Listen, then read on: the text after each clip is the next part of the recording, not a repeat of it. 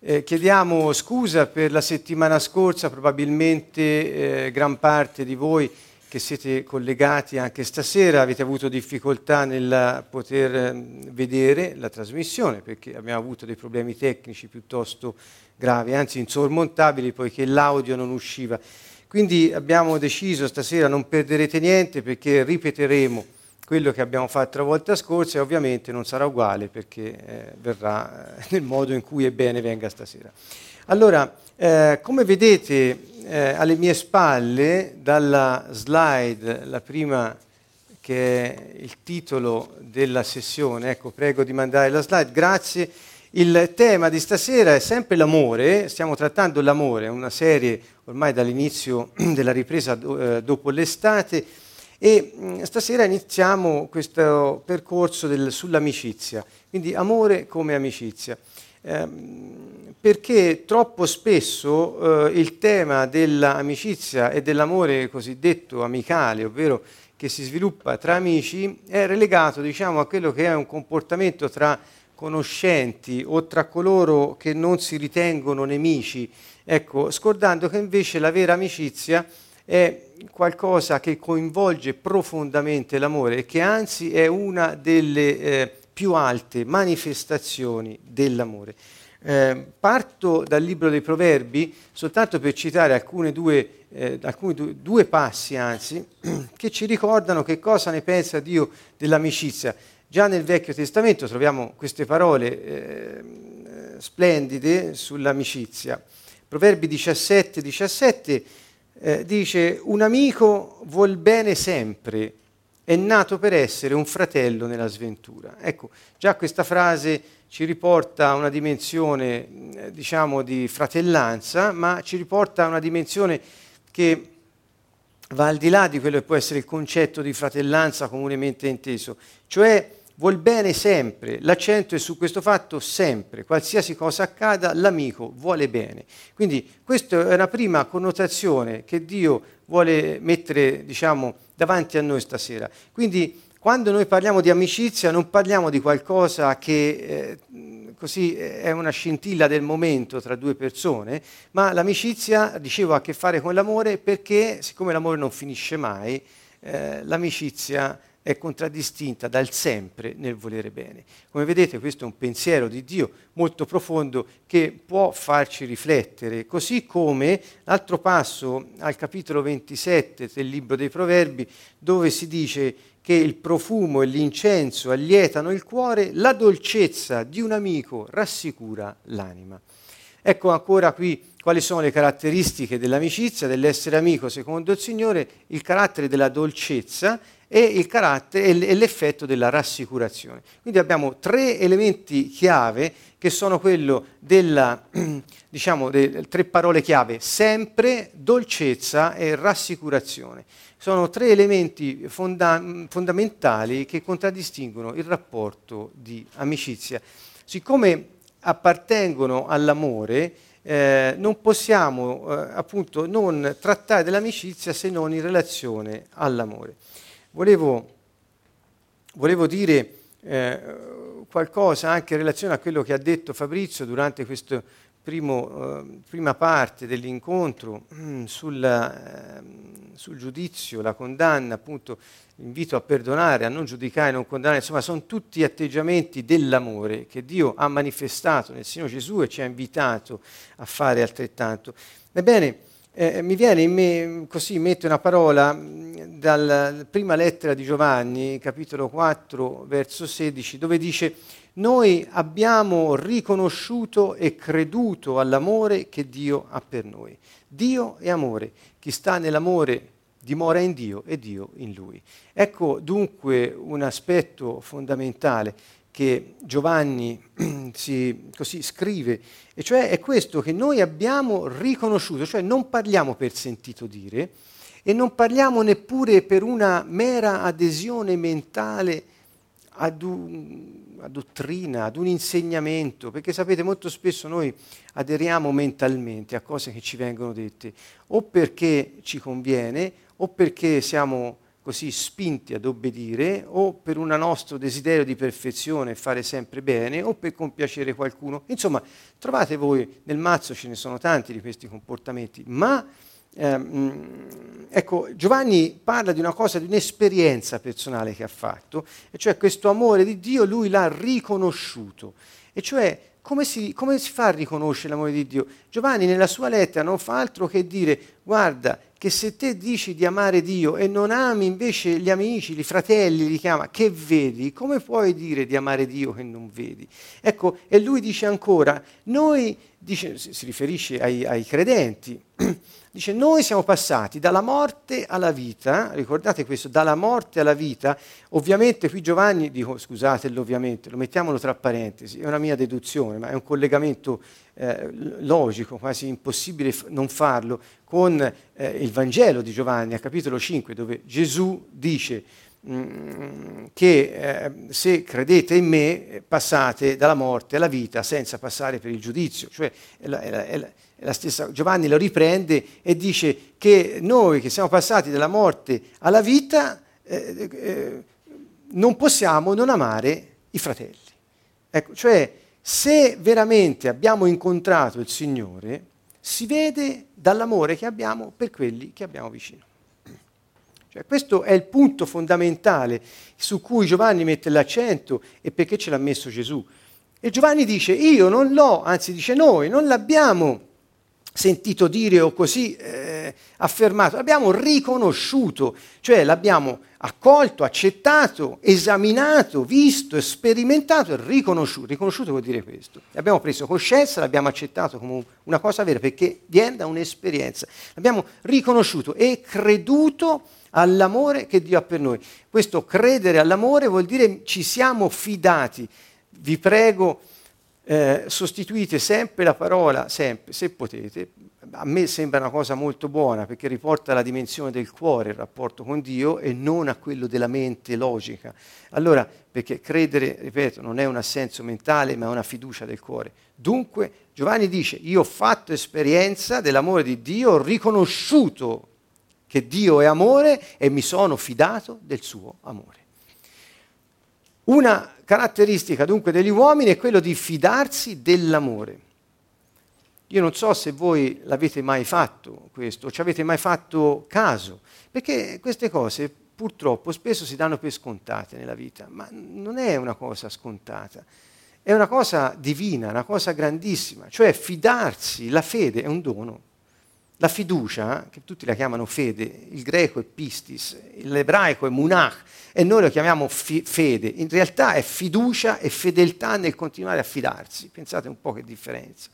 Dunque, eh, la fiducia è un dono di Dio che mette nel nostro cuore, perché noi possiamo appunto fidarci dell'amore. In questo sta una vita, diciamo, insieme al Signore, fidarci dell'amore. Se ci fidiamo dell'amore, Lui dimora in noi, noi in Lui e quindi quello che facciamo lo facciamo secondo Lui. Dio è amore, dice Giovanni.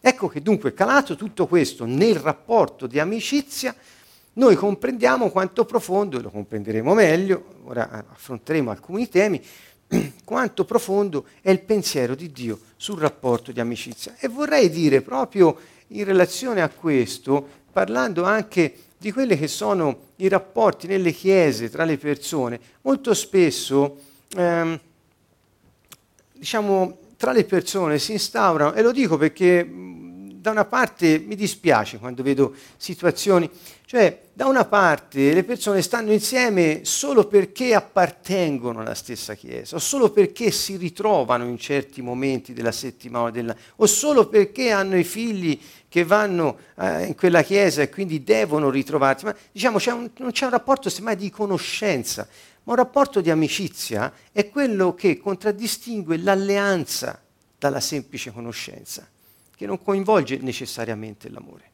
Quindi è amicizia tutto ciò che coinvolge necessariamente l'amore. Vedremo perché. Intanto, diciamo, lo dissi anche la volta scorsa, lo ripeto stasera, l'amicizia è fondata sull'amore ed è una delle più, sue più alte espressioni. L'ho detto prima, e come dissi mercoledì scorso, scomodiamo Cicerone, che niente ha a che fare con il Signore, ma voglio dire, ci fa bene anche capire che In fondo questo amore, questo, questa capacità di amare è propria dell'uomo in sé, non è una cosa che è privata dei cristiani. Tutti gli uomini vengono da Dio, tutti gli uomini vengono da Dio capaci di amare. Il problema è che tutto ciò con cui Dio equipaggia gli uomini quando vengono al mondo viene eh, in qualche modo eh, ehm, tenuto sotto chiave in una, come in una cantina, congelato fino a che non si riconosce che Dio è nostro Padre. Ecco, e a quel momento si scongela e tutto il potenziale che abbiamo può iniziare a mettersi in moto in un modo diverso. Ma tutti gli uomini hanno la capacità di amare e Dio dice che mette nella coscienza di ogni uomo una sorta di legge naturale alla quale può rispondere sempre. Quindi ecco, cominciamo a pensare che non abbiamo monopoli, ma che tutti gli uomini sono capaci, hanno il potenziale di amare eh, gli altri. Eh, e, e, proprio Cicerone diceva che dolcezza resta nella vita se togli l'amicizia. Ecco, sentite la profondità, riprende il tema della dolcezza che è nel libro dei proverbi su quanto l'amicizia e dice se la togli, che resta di dolce nella vita? Derubare la vita dell'amicizia è come derubare il mondo del sole. Dire, la luce, il calore nella nostra vita è data dal rapporto di amicizia che abbiamo con gli altri. Attenzione, rapporto di amicizia Dopo vedremo bene che cosa vuol dire.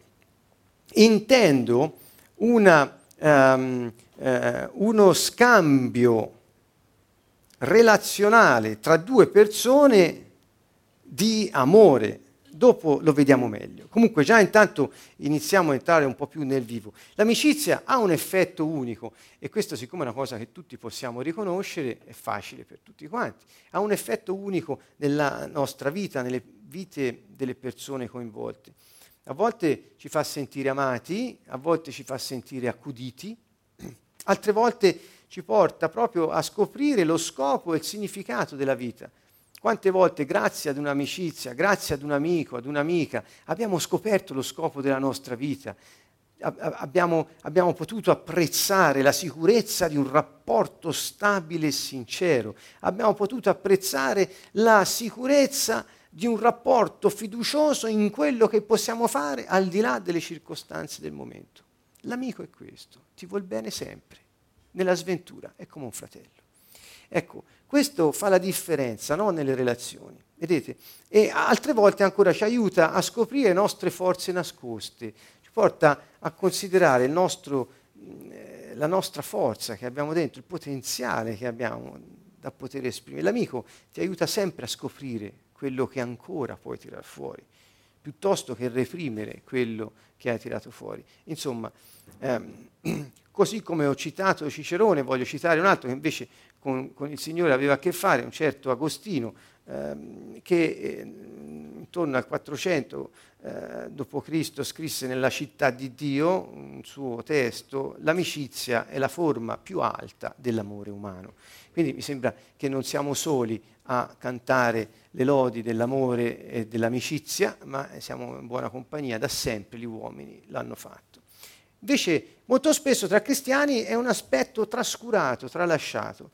Molto spesso, non sempre, molto spesso ci si nasconde dietro una parola, ve la dico, fratello, sorella, ma in realtà eh, cerchiamo di cogliere l'essenza di quello che è questo rapporto che noi eh, riportiamo a un rapporto, diciamo, eh, familiare. Eh, ehm, quindi, ecco, vorrei che scoprissimo tutti quanti invece l'aspetto, la dimensione dell'amicizia, che esprime l'amore e presuppone, presuppone una relazione caratterizzata dall'esperienza della fiducia, l'esperienza della fiducia e della fedeltà reciproca in ogni circostanza. Ve lo ridico, non si può parlare di amicizia a meno che non si parli di relazione interpersonale. Vuol dire che l'amicizia è tra almeno due persone, qui si parla di due persone, che sviluppano una relazione tra di loro e questa relazione interpersonale è l'ambiente nel quale l'amicizia si sviluppa. Primo requisito. Secondo requisito è caratterizzata dall'esperienza della fiducia. Noi abbiamo riconosciuto, ci siamo fidati dell'amore che Dio ha per noi, l'esperienza della fiducia nell'amicizia. E ancora terzo, la fedeltà reciproca in ogni circostanza. Un amico vuol bene sempre. Ecco, ehm, proprio questi concetti, fedeltà e fiducia, che vedete inseriti nell'ambito di una relazione interpersonale, ci fanno venire in mente un altro concetto, eh, che è quello dell'alleanza. In realtà, quando noi parliamo di alleanza, eh, parliamo di una relazione tra persone dove la fedeltà eh, degli uni agli altri in ogni circostanza e la fiducia non tanto e solo, ripeto, non tanto e solo nell'altro, ma la fiducia nell'alleanza che insieme, in modo interpersonale, abbiamo stabilito, ci porta a fare esperienza di una cosa che non finisce mai di qualcosa che ti tiene sempre a galla e che ti sorregge in ogni istante. Un esempio di questo eh, tipo di alleanza, noi possiamo trovarle nella Bibbia eh, in grande numero.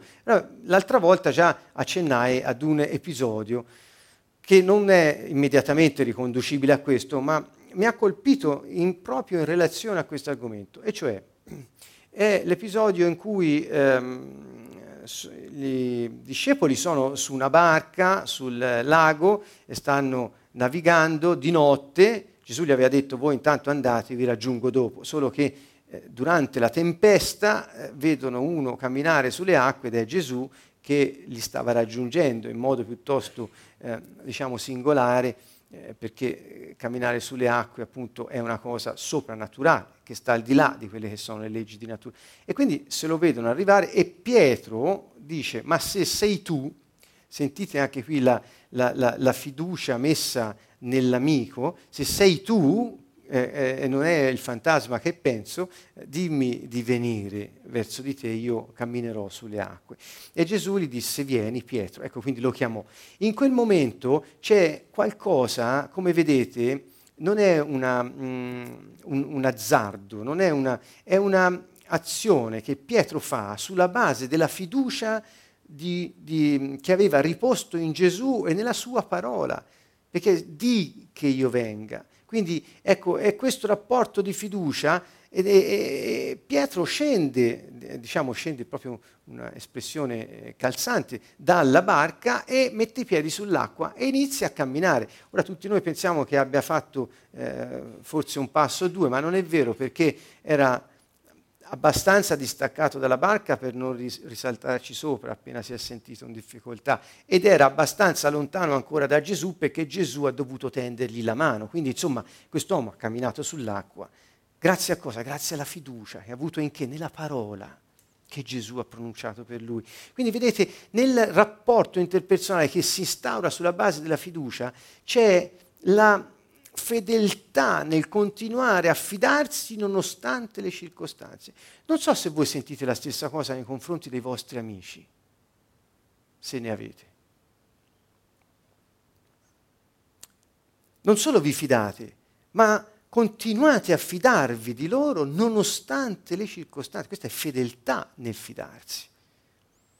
Ed è questo che fa la differenza. Quando Pietro inizia per eh, via delle acque che si agitavano, dei venti impetuosi, ad affondare, è come se avesse questa fiducia perso il fondamento e lui ha iniziato ad affondare. Ma Gesù, che poi dopo chiamerà Pietro amico, appunto, non lo lascia. Un amico vuol bene sempre, è un fratello nella sventura e gli tende la mano e lo alza immediatamente, salvandolo. Gesù è colui che libera dal pericolo, cioè Yeshua vuol dire salvezza, liberazione. Da cosa? Dal pericolo, dalla morte, da qualsiasi cosa minacci la nostra vita. Ecco dunque che c'è questa alleanza nell'amicizia e nel rapporto con il Signore soprattutto e tra di noi che è questa. In ogni circostanza possiamo tenderci la mano e non permettere che cadiamo soccombendo sotto le circostanze della vita. Questo presuppone che anche l'altro si fidi. Vedete, non è mai senso unico, una cosa, Pietro ha camminato sull'acqua fidandosi di Gesù e Gesù dicendogli vieni si è fidato di lui, chi si sarebbe fidato della sua parola e quando ha teso la mano si è fidato di lui, di se stesso e di Pietro che avrebbe preso la sua mano e lo avrebbe sollevato. L'amicizia, così come i rapporti sinceri, veri nell'amore, sono tutti fondati sulla fiducia. Io insisto sempre su questa fiducia, fiducia, fiducia, perché ehm, ehm, eh, Gesù ha parlato a tutti, prendete i Vangeli, trovate, digitate, guardate, ci sono degli strumenti oggi molto facili, prendete internet, andate su una di queste Bibbie online, eh, qualsiasi versione, in italiano, in inglese, in russo, prendete quel che volete, e digitate fede e vedrete tutta. Poi sostituite fiducia a fede e vedrete che cosa vi viene fuori. L'emorroissa, per la tua fiducia sei stata guarita, la tua fiducia ti ha salvata. Cioè Gesù ha sempre avuto queste parole di fidarsi, la fiducia. E dunque ecco, è una caratteristica dell'alleanza. L'amicizia dunque è un'alleanza. Se è un'alleanza fondata sull'amore, poiché l'amore non finisce mai, perché l'amore è per sempre, l'amicizia non può rompersi. Io dico sempre, ma questo lo dico, ecco, già l'altra volta mi venne di dire sempre come il matrimonio, cioè l'alleanza è qualcosa che non può rompersi se si rompe non era un'alleanza, semplicemente perché non era fondata sull'amore. È molto semplice. Non è perché non si osservano precetti o non si obbediscono comandi o non ci si cosparge il capo di cenere, non c'entra niente. È, se non è fondata sull'amore, una relazione non regge perché prima o poi arriva l'ondata, prima o poi arriva il vento impetuoso e prima o poi frana. Invece le alleanze di cui parla il Signore sono, eh, sono resistenti alle circostanze temporali della vita. Perché? Perché sono fondate sull'amore che sopporta tutto. Quando, che vuol dire fondata sull'amore? Per esempio vuol dire che non è condizionata, quindi il rapporto interpersonale tra i due amici fondato sulla fiducia sulla fedeltà è incondizionato. Cioè io ti aiuto, ti tendo la mano, anche se hai avuto paura, per un attimo hai dubitato di me Pietro, ma io non ti lascio affogare, io ti tendo la mano e ti salvo dal pericolo di morire. Questa è chiamata, se vogliamo riportarlo sempre ai concetti ebraici delle parole che Gesù poteva usare, diciamo, questo è chiamata anche misericordia. Eh, quindi il concetto di alleanza il concetto di fiducia e di fedeltà ci riportano al concetto di misericordia. Cioè misericordia è un altro connotato tipico dell'amicizia. L'amico non lascia mai l'amico eh, soccombere nella vita, ma costi quel che costi, anche se l'altro non ha avuto fiducia in lui, gli tende la mano e lo salva dal pericolo. Ecco, um, infatti c'è un passo in una, in una lettera di Paolo dove lui dice che se noi manchiamo di fiducia, lui resta fedele perché non può rinnegare se stesso. È quello che è successo con Pietro, né più né meno. Allora, questa è l'alleanza che noi possiamo avere, non solo col Signore, ma qui vogliamo parlare di cose pratiche, di vita quotidiana, tra di noi. Questa è l'alleanza, questa è la misericordia, questo è l'amore che ci porta a avere relazioni non condizionate da un interesse egoistico,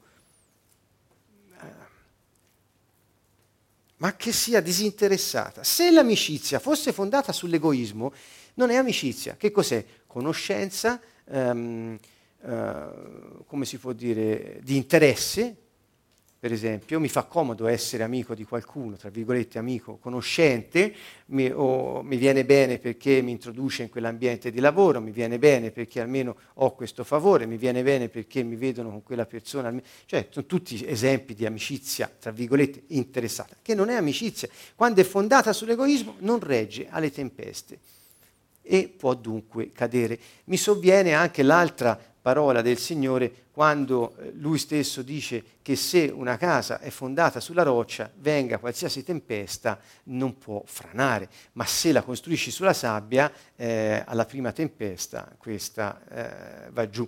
Allora, questo, se noi l'applichiamo al concetto di relazione interpersonale fondato sull'amore tra amici, vediamo che è la stessa cosa. Se noi fondiamo la relazione sull'amore, questo reggerà ogni tempesta, perché è fondata sulla roccia. Direte, eh, vabbè, che parola grossa, fondata sulla roccia. Certo, è fondata sull'amore. Giovanni dice, Dio è amore. E quindi quando noi siamo fondati sull'amore, siamo fondati su Dio.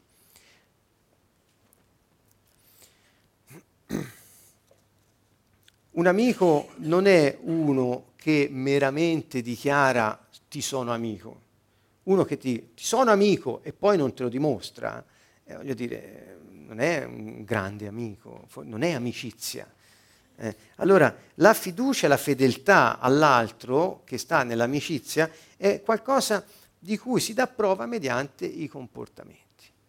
L'amico si vede nel momento del bisogno, per esempio. È la stessa, Proverbi dice un amico ti vuol bene sempre anche quando c'è una sventura.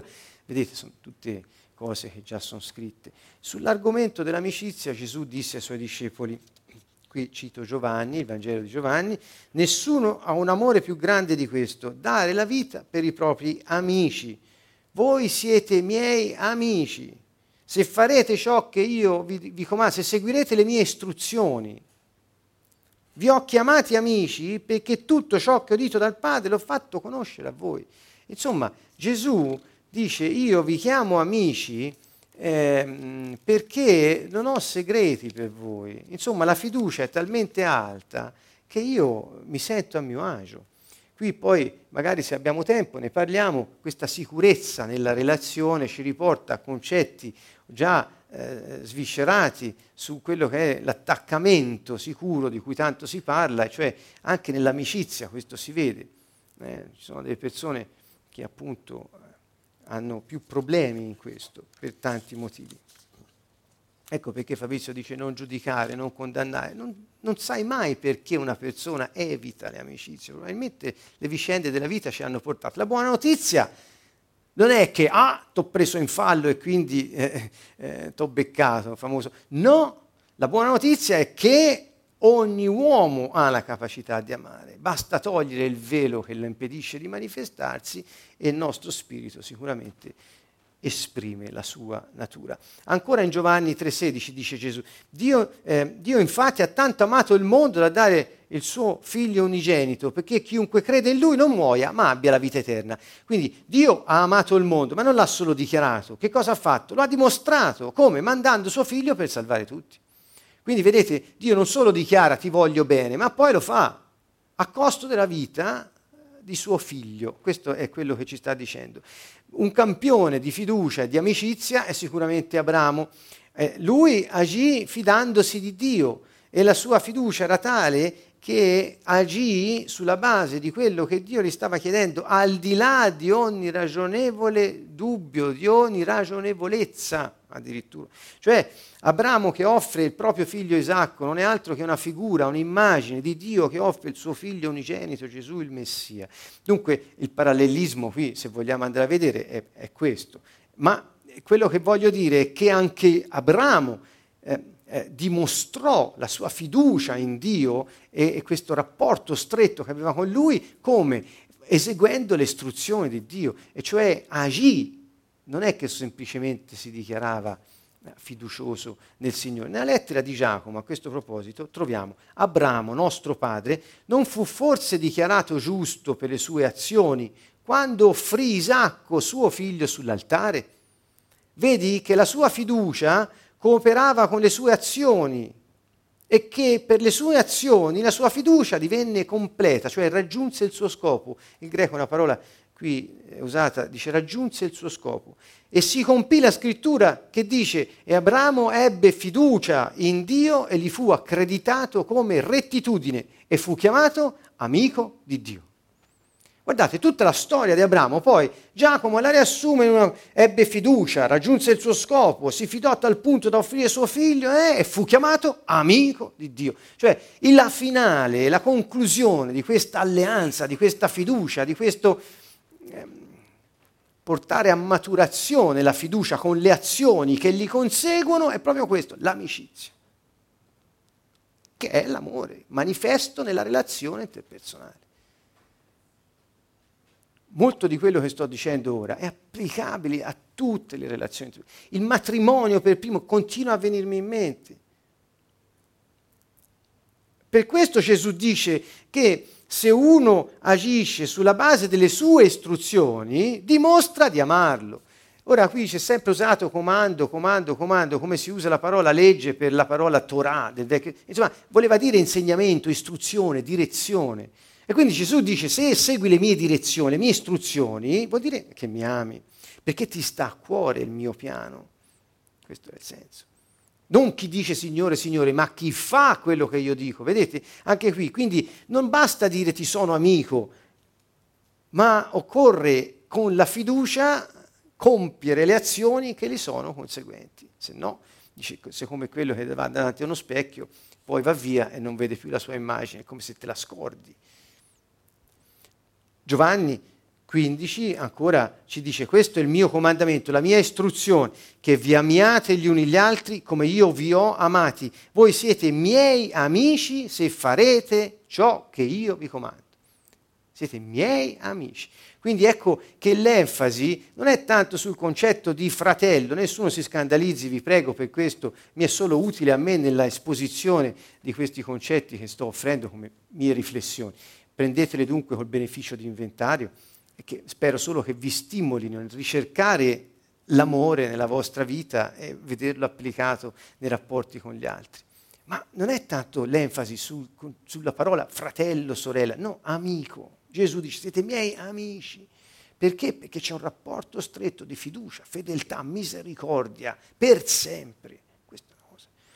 Dunque, ecco, se finisce un'amicizia, vuol dire che non era un'amicizia in sostanza. Dire che c'era un qualche interesse da qualche parte, c'era un bachino di egoismo o di interesse personale. Quando le cose finiscono, vuol dire che non sono fondate sull'amore, forse hanno iniziato in quel modo, ma poi sono andate a finire del resto è tipico degli uomini, insomma, anche Paolo disse ai Galati, ma siete un po' stolti, insomma, avete cominciato con lo spirito, finite con la carne. E così io so, sono certo che molte persone iniziano sull'amore, ma poi finiscono per far prevalere la carne, cioè l'interesse personale, anche inconsapevolmente. Ma l'amicizia finisce, perché non è fondata più sulla roccia.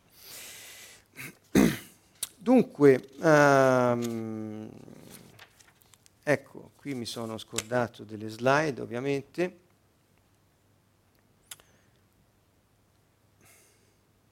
Ecco, che vuol dire amico? Qui l'amicizia è una sfida, sì, è una sfida perché eh, naturalmente riportandosi a concetti tipo quelli che abbiamo detto, dalla fiducia alla misericordia, eh, insomma, metterli in pratica non è eh, facile per gli uomini. Eh, Qui ci sono due distinzioni. C'è una prima definizione, una, che vuol dire amico? Una persona con cui posso essere sincero, verso cui non ho segreti perché non mi tradisce. Questa è una frase che eh, ho, ho, ricavato da un, un, certo, da un poeta Ralph Waldo Emerson, non so chi lo conosce, comunque è una frase che riprende un po' quello che dice Gesù quando dice io vi ho chiamati amici perché vi ho detto tutto. No?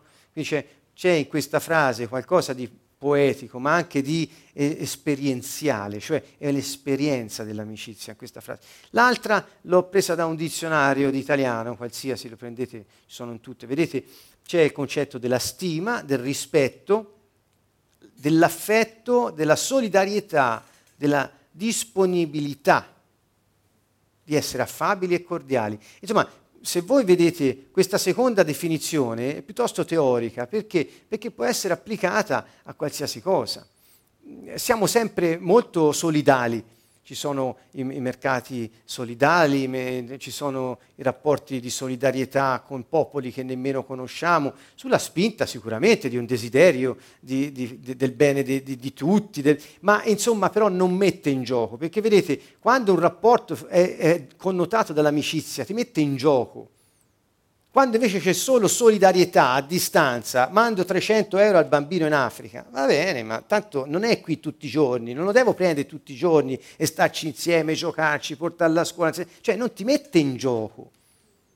Quindi è solidarietà, è così, forse fa bene a chi lo fa perché si sente eh, così sollevato, qualcuno dice così espio i miei peccati, qualcuno, cioè no, ho trovato persone così, ma va benissimo, ognuno ha la sua esperienza eh, e la può coltivare come vuole, ma il punto non è questo, il punto è che l'amicizia è amicizia quando è messa in gioco, è una sfida della vita perché costa. Cosa costa? Costa eh, il bene comune nel rimanere insieme nonostante le circostanze della vita. Mettetelo nelle chiese. Non so se voi, quello che sto dicendo io, vedetelo nelle chiese. E io mi domando, ma eh, dov'è tutta questa amicizia, sto, questo amore, questa amicizia? Eh, è difficile vederlo. Eppure Gesù ha detto, amatevi gli uni gli altri, solo questo vi comando, amatevi gli uni gli altri, come io amato voi, voi amatevi gli uni gli altri. Da questo riconosceranno che siete miei discepoli, da quanto vi amate. Punto e basta. Se c'è una cosa che può cambiare le sorti della storia, del mondo, che può cambiare la vita di una persona ora, in questo momento, è l'amore. Solo questo. Non c'è altro. Qualcuno può parlare di denaro, di potenze, di eh, reputazioni, di posizioni, di favori, di soldi, di, di lavoro, di famiglia. È l'amore. Tutto quello che hai, tutto quello che fai, se non è eh, incanalato nell'amore, nel rapporto con gli altri, non te ne fai di niente, non ti cambierà niente di un millimetro. Quindi, quindi stiamo parlando di un tema molto importante. Dunque, perché vi ho messo il dizionario con il poeta? Perché voglio distinguere il significato, che è la parte sotto, dall'esperienza, che è la parte sopra. Se rileggiamo la definizione, che sta sotto, stima, rispetto, solidarietà, sono affabili. Cioè amicizia è essere affabili, ma dai, ma è, è ristretta questa definizione. Certo, quando siamo amici siamo affabili, ma non è quello che tiene l'amicizia. Allora, um, se rileggiamo la definizione, e vi prego, ce l'avete sotto gli occhi, lo potete fare, ripensate invece, vedendo quelle parole, a quando eh, vi siete sentiti consolati, rassicurati dall'essere con un amico speciale. O quando ci siamo sentiti vuoti a causa dell'assenza di un amico. Vedete che quella definizione non, non, non, non ci porta poi a comprendere l'esperienza, non rende l'idea della forte fiducia e della fedeltà che molti amici hanno gli uni per gli altri. È qualcosa di diverso. Del resto, tutti noi abbiamo visto sempre eh, che l'amicizia, quando è vera, quando è sincera, è preziosa, proprio perché eh, ci può sempre contare, succeda perché succede, ci può contare. Nel momento più tempestoso, tac, arriva una telefonata, nel momento più tempestoso, tac, si presenta l'amico alla porta, tac, ti aiuta dandosi il denaro che non hai per mangiare domani. Cioè, nel momento più difficile l'amico accanto a te in silenzio partecipando al tuo dolore. Cioè c'è, c'è qualcosa che va al di là della mera stima, del rispetto, c'è qualcosa che è, è, è divino. E questo è in ogni uomo, anche in chi ancora non ha riconosciuto Dio. È in tutti. Ogni uomo risponde alla legge naturale che è nel suo cuore. La legge naturale ce la mette Dio perché ogni uomo ha uno spirito e lo spirito dell'uomo viene da Dio. Certo, questo ci impegna molto, perché venendo da Lui tutto quello che è Lui e che ha Lui è, è, è noi ed è per noi, quindi che bellezza scoprirlo, è proprio nell'amore, è qui che si scopre la forza di Dio nella nostra vita, nella capacità di esprimere quell'alleanza che regge alle intemperie delle circostanze. Un amico è un tesoro. Chi trova un amico trova un tesoro. L'amico si riconosce nel momento del bisogno, quando va tutto bene, sono tutti capaci. Mi viene in mente un'altra parola del Signore, quando a un certo punto, siamo nel Vecchio Testamento, dice gli uomini sono come gli animali, nella prosperità non intendono. Quando va tutto bene, eh, c'è problema. Ecco, eh, quindi l'amico è come, è come un tesoro. Um, vorrei eh, ora vedere, ecco, vedete, una realtà interpersonale. Qui um, andiamo su un, su un concetto, su, su ecco, una definizione un po' particolare di amicizia come realtà interpersonale, non come relazione, ma realtà interpersonale. E qui ecco, ci vuole un attimo di, non dico fantasia per chi non l'ha mai sperimentato, affrontato questo tema, ma è qualcosa che stimola, se siamo curiosi, eh, ci stimola nel comprendere che quando due persone si incontrano, in realtà non è che eh, restano loro due e basta. Nasce qualcosa tra di loro che va al di là dei due singoli individui. Ecco la, quello che io chiamo la, la, realtà interpersonale. Quindi c'è un, un, una un terza cosa, diciamo, che si viene a creare dall'incontro di due persone che si vogliono bene e che sono amiche, e che è l'amicizia o l'alleanza amicale. La sfida sta proprio nel trovare la fedeltà nell'amico in risposta alla nostra fiducia nella relazione con lui. Quando queste si incontrano, ecco che si crea qualcosa di terzo, qualcosa che è reale e va al di là dei due singoli individui. Allora, um, che cosa sto dicendo? Um, la sfida sta appunto non tanto nel fidarsi solo dell'amico, come ho detto, ma proprio dell'amicizia, che diventa una realtà tra le due persone senza prescindere dalle due persone. Vedete, qui ho messo come provi, provi un sentimento speciale, come lo spieghi e da quale prospettiva lo guardi. Eh, quel sentimento speciale di amicizia, come lo spieghi? Qualcuno lo, lo, lo spiega come un involucro protettivo che ti protegge da, da tante cose cattive, uh, oppure qualcun altro come qualcosa di sicuro e di prezioso, qualcun altro come qualcosa di vivo, eh, mm, qualcun altro dice abbiamo la stessa lunghezza d'onda, lo individua con una capacità di sintonizzazione. Sto usando parole che magari chi è dentro alcuni temi eh, le capisce un po' meglio, quindi non voglio essere eh, criptico. Eh, quando due sono in amicizia, è come se vibrassero come due strumenti che vibrano alla stessa frequenza e sono sintonizzati, oppure sono sintonizzati l'uno sulla frequenza dell'altro e sono, sono come dire, eh, sulla stessa lunghezza d'onda. Ecco, scatta quel qualcosa tra i due che si capiscono, non c'è bisogno di... si capiscono. Ecco, alcuni dicono quel sentimento speciale, come lo descrivi? È quel qualcosa che quando siamo insieme um, non ci importa del giudizio degli altri, di quel che pensano gli altri, noi siamo noi. So, è mai successo? Io sto, sto dando delle definizioni comuni che, um, ecco, quindi è un sentimento speciale, qualcosa di speciale. L'amicizia è una realtà in se stessa. Ci sono vari punti di vista, le prospettive da cui guardiamo l'amicizia. Uh, ce ne sono tre, ecco qui io l'ho, l'ho riassunto in una tabella un po' uh, artigianale, ma insomma spero si riesca a capire bene. Forse Fabio se mi viene a aiutare un attimo, fare un, una piccola dimostrazione musicale molto semplice.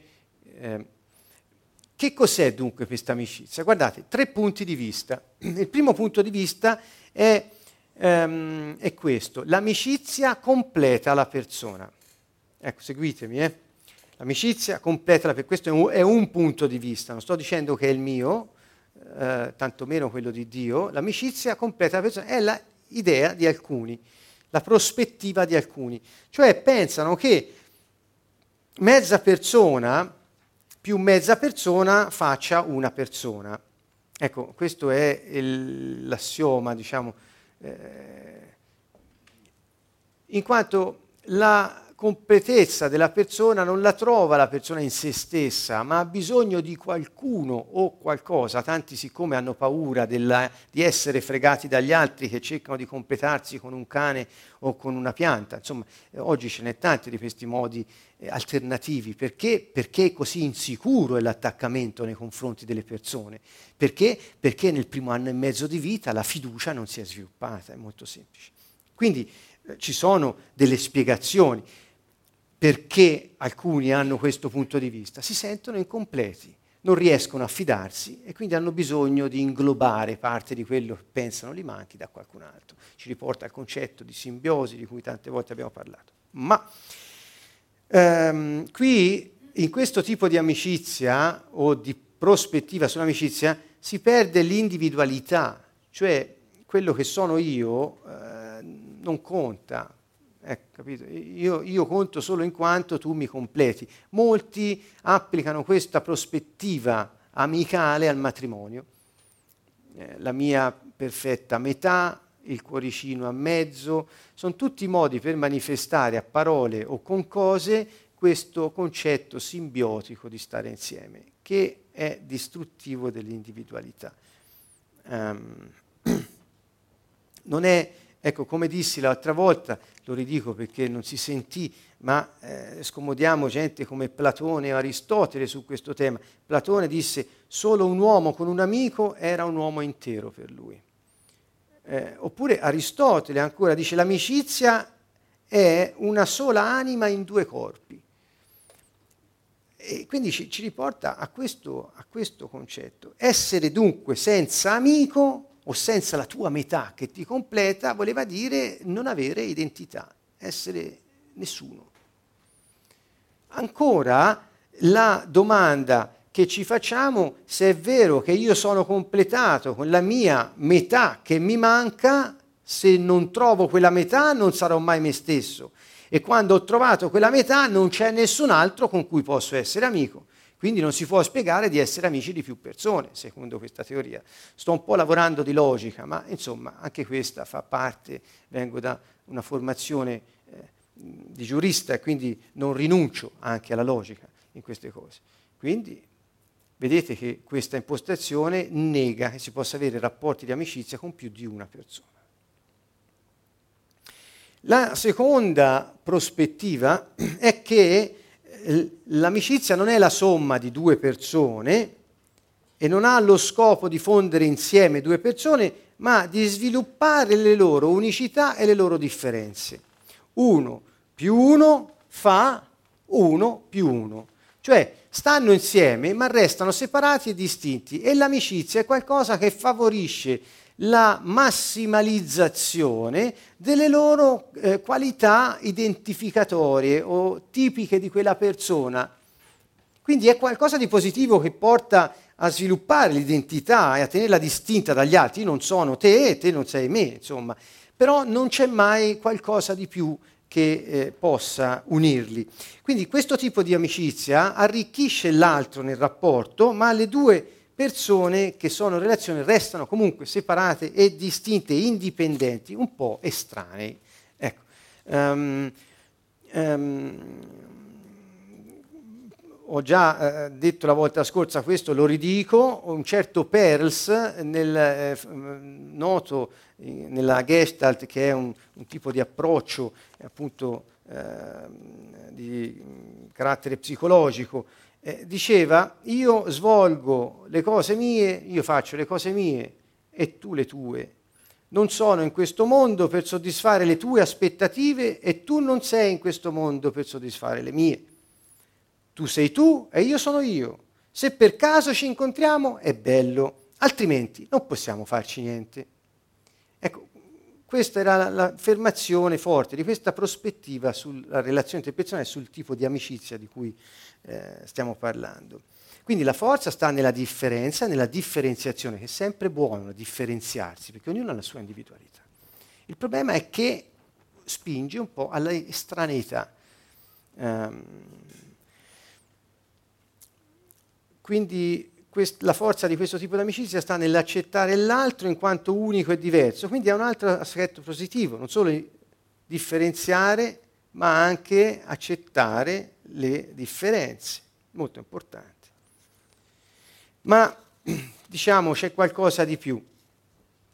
Eh, l'amicizia ha una sua propria vita, eh, difatti già l'abbiamo detto, lo ripeto, l'amicizia è qualcosa che è trattata come una persona nel parlare comune.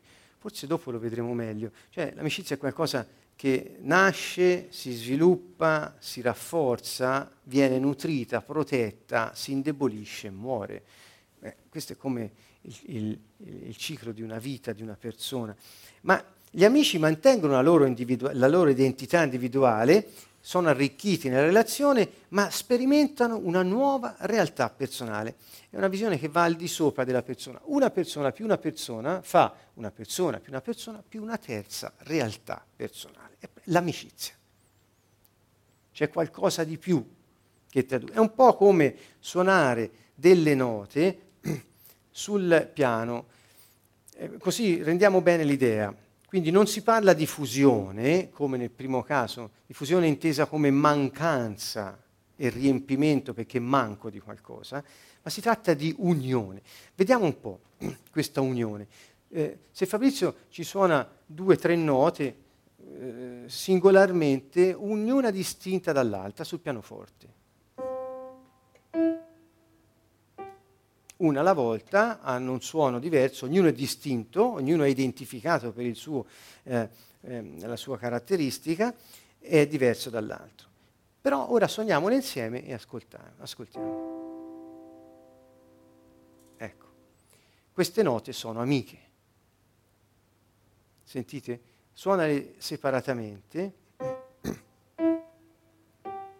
e ora insieme. Sentite l'amicizia? L'amicizia è l'accordo. Le note restano le note, suoni le stesse note. Insieme? Ecco, quindi l'accordo è la terza realtà che tra le note si sviluppa ed è diciamo, a sé stante, ma è il risultato dell'unione di tutte e tre le note. Se mancasse una nota, come verrebbe? Sentite, non è uguale. Facci sentire l'accordo a tre note. Ora con due sole. Manca qualcosa.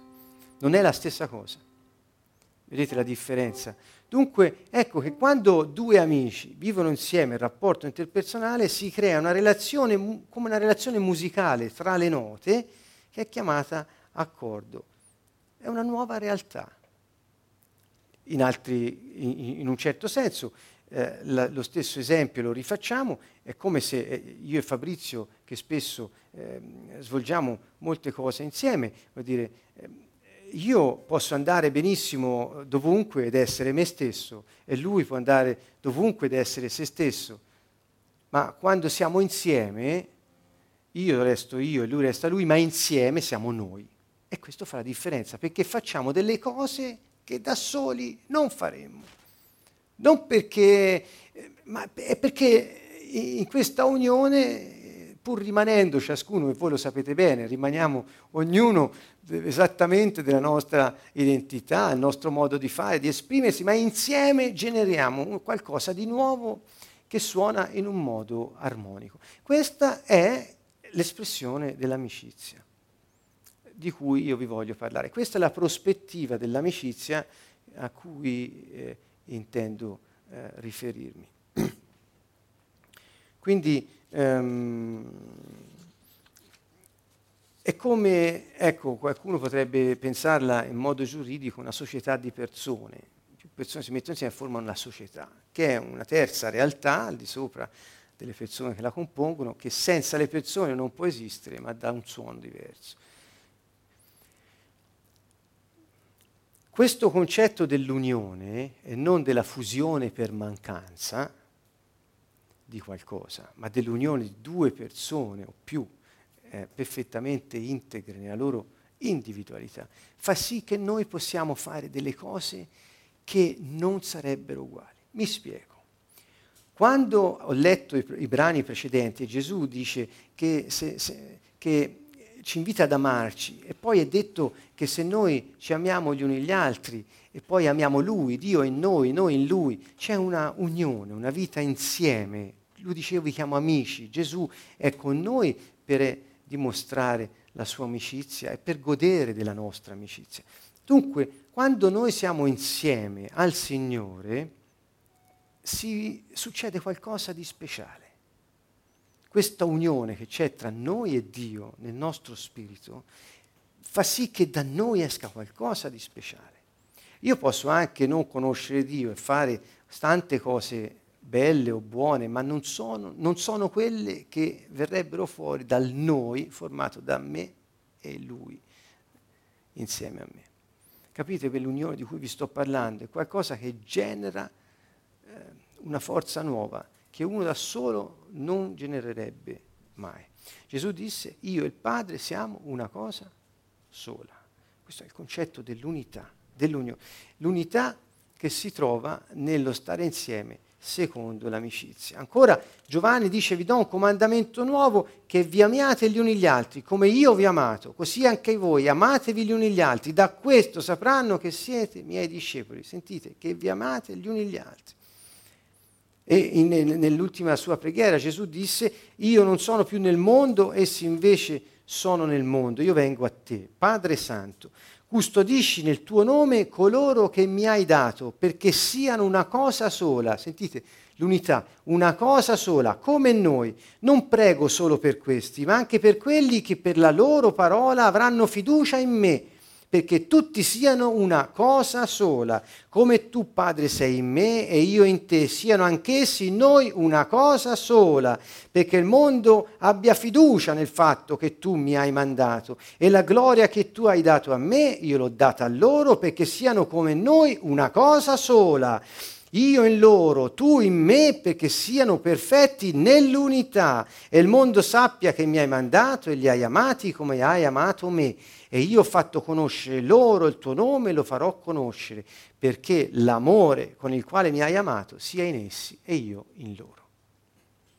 Sentite il richiamo di Gesù all'unità, la sua speranza nel fatto che gli uomini possano essere una cosa sola, in un rapporto di alleanza tra di loro fondato sull'amore, proprio come Gesù e il Padre hanno fatto mentre Gesù era su questa terra in carne ed ossa. Ancora nel libro degli Atti è scritto tutti i molti credenti erano, eccolo qui, tra loro come se avessero un cuore solo e un'anima sola e nessuno diceva di sua proprietà, eccetera. Vedete, essere insieme, uniti, nell'espressione di quel che si pensa, di quel che si sente. Qui c'è tutto, dall'empatia alla, all'armonia del pensiero, a non avere eh, idee diverse sulle verità della vita rivelate da Dio. Insomma, c'è qualcosa di più di quello che è una semplice riunione di persone che dicono di credere nel Signore. Vogliamo, eh, vogliamo dunque coltivare e custodire questa amicizia del terzo tipo, questa qui, terzo tipo, va, va coltivata, va custodita, vedete, va nutrita e va anche corretta. Muore con l'egoismo e finge, può fingere per interesse. Quindi è come una persona, è qualcosa che, ripeto, va custodita, nutrita, corretta.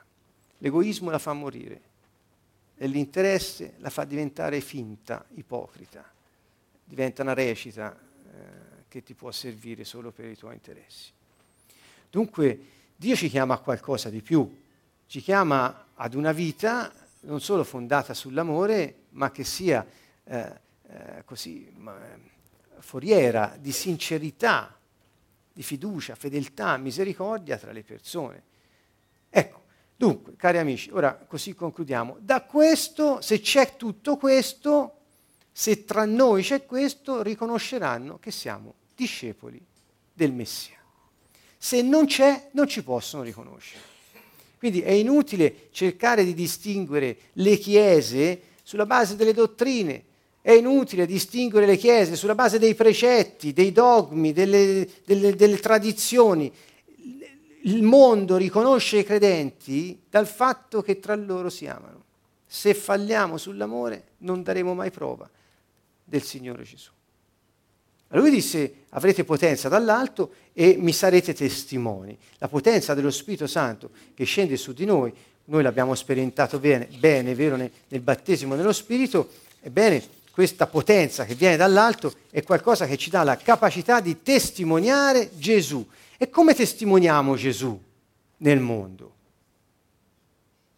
Gesù disse, ma non pensate che se avete cacciato demoni, profetato nel mio nome, eccetera, eh, avete fatto chissà che. Se non fate quello che io vi dico, non avete parte alla mia vita. Che, qual è quella cosa che lui ci dice di fare? Amatevi gli uni gli altri come io ho amato voi. Quindi dall'amore, se noi ci amiamo, se noi fondiamo le nostre amicizie sull'amore, da questo ci riconosceranno come discepoli del Signore. Solo da questo. Lo so che è una un'affermazione molto forte, quella che ho fatto specialmente in relazione alla distinzione tra le chiese, noi non dobbiamo distinguerci tra noi, tra chiese, noi dobbiamo distinguerci rispetto allo spirito del mondo, perché colui che vive in noi è più grande di quello che vive nel mondo. Quando hai davanti una persona che, dici, che ti odia, tu sai che l'amore che è in te è più forte dell'odio che è fuori di te. Lo sai. Gesù dice vincete il male con il bene. Capite? È pratico, non è una cosa teorica, è pratico. Quando sai che l'amore che è in te è più forte dell'odio che è fuori di te, sai che è già sconfitto. La via della vittoria è l'amore, non è eh, eh, niente altro. Non so tutto quello vi può venire in mente. La via della vittoria è l'amore, non c'è altro. Dio è amore. Eh, ci sono due definizioni che vengono date nel Nuovo Testamento. Gesù dice Dio è spirito e Giovanni dice Dio è amore. Quindi Dio è spirito, Dio è amore. E con questo chiudo e vi dico che la relazione che c'è, e vi invito a farlo da voi, tra lo Spirito Santo e l'amore è stretta, ma stretta a tal punto che si confondono. In realtà, dice Romani 5, la speranza non delude perché l'amore di Dio è stato riversato dove? Nei nostri cuori, per mezzo di cosa? Dello Spirito Santo che ci è stato dato. Quindi l'amore si è riversato nel nostro cuore perché ci è stato dato lo Spirito Santo. E ancora, sentite, il frutto dello Spirito è amore. Sentite? È strettamente eh, collegato alla, allo Spirito. E in Colossesi dice, ci ha pure manifestato il vostro amore nello Spirito. In 2 Timoteo, Dio infatti non ci ha dato uno spirito di timidezza, ma di forza, di amore e di sapienza.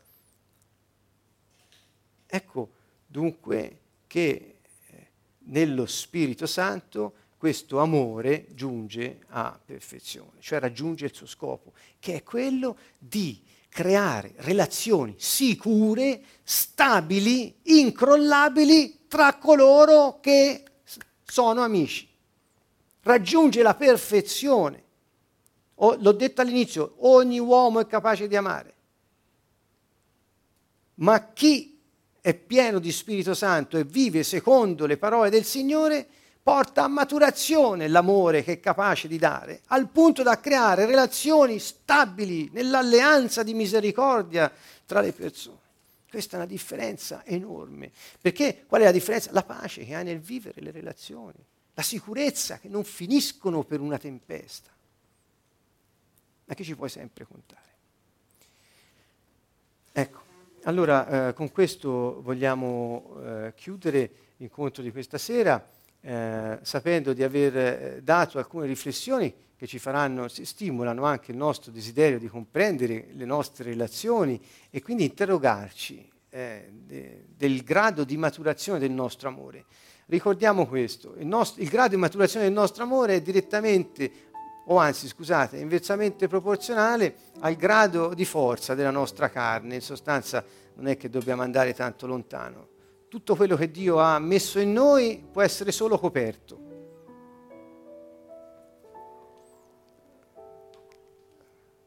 Non è che deve essere dato.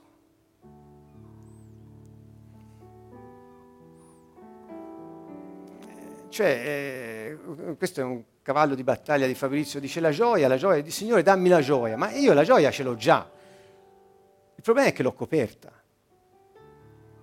Il nostro spirito non è suscettibile di sviluppo, di crescita. Lo spirito non cresce, non si sviluppa, lo spirito è spirito e ogni, ognuno di noi ha un suo spirito dato da Dio, personale per noi, siamo fatti di spirito, anima e corpo. Quindi è solo se poi nel vivere l'anima, eh, la mente, i desideri, gli affetti, eccetera, lo coprono le qualità dello spirito, lo spirito resta inespresso. E viviamo secondo la, quella che viene chiamata la psiche. E allora, ecco dunque, se noi ci armonizziamo invece, e questo viene dal rinunciare a noi stessi, cioè non essere egoisti, non seguire le inclinazioni egoistiche, l'amore può esprimersi perché ce l'abbiamo dentro. Dio è amore, siamo figli di amore, figli di Dio, cioè ce l'abbiamo dentro, non dobbiamo andare a cercarlo. Quindi invece di andare a cercare amore da ogni parte, scopriamolo in noi e lasciamolo esprimersi. L'amore è più forte di colui che è nel mondo. Bene, con quest'ultimo pensiero ci lasciamo e ci vediamo eh, mercoledì prossimo per continuare questa serie sull'amore, sull'amicizia e condividere ancora la parola del Signore. Un caro saluto a tutti da Siena, canto nuovo, a presto.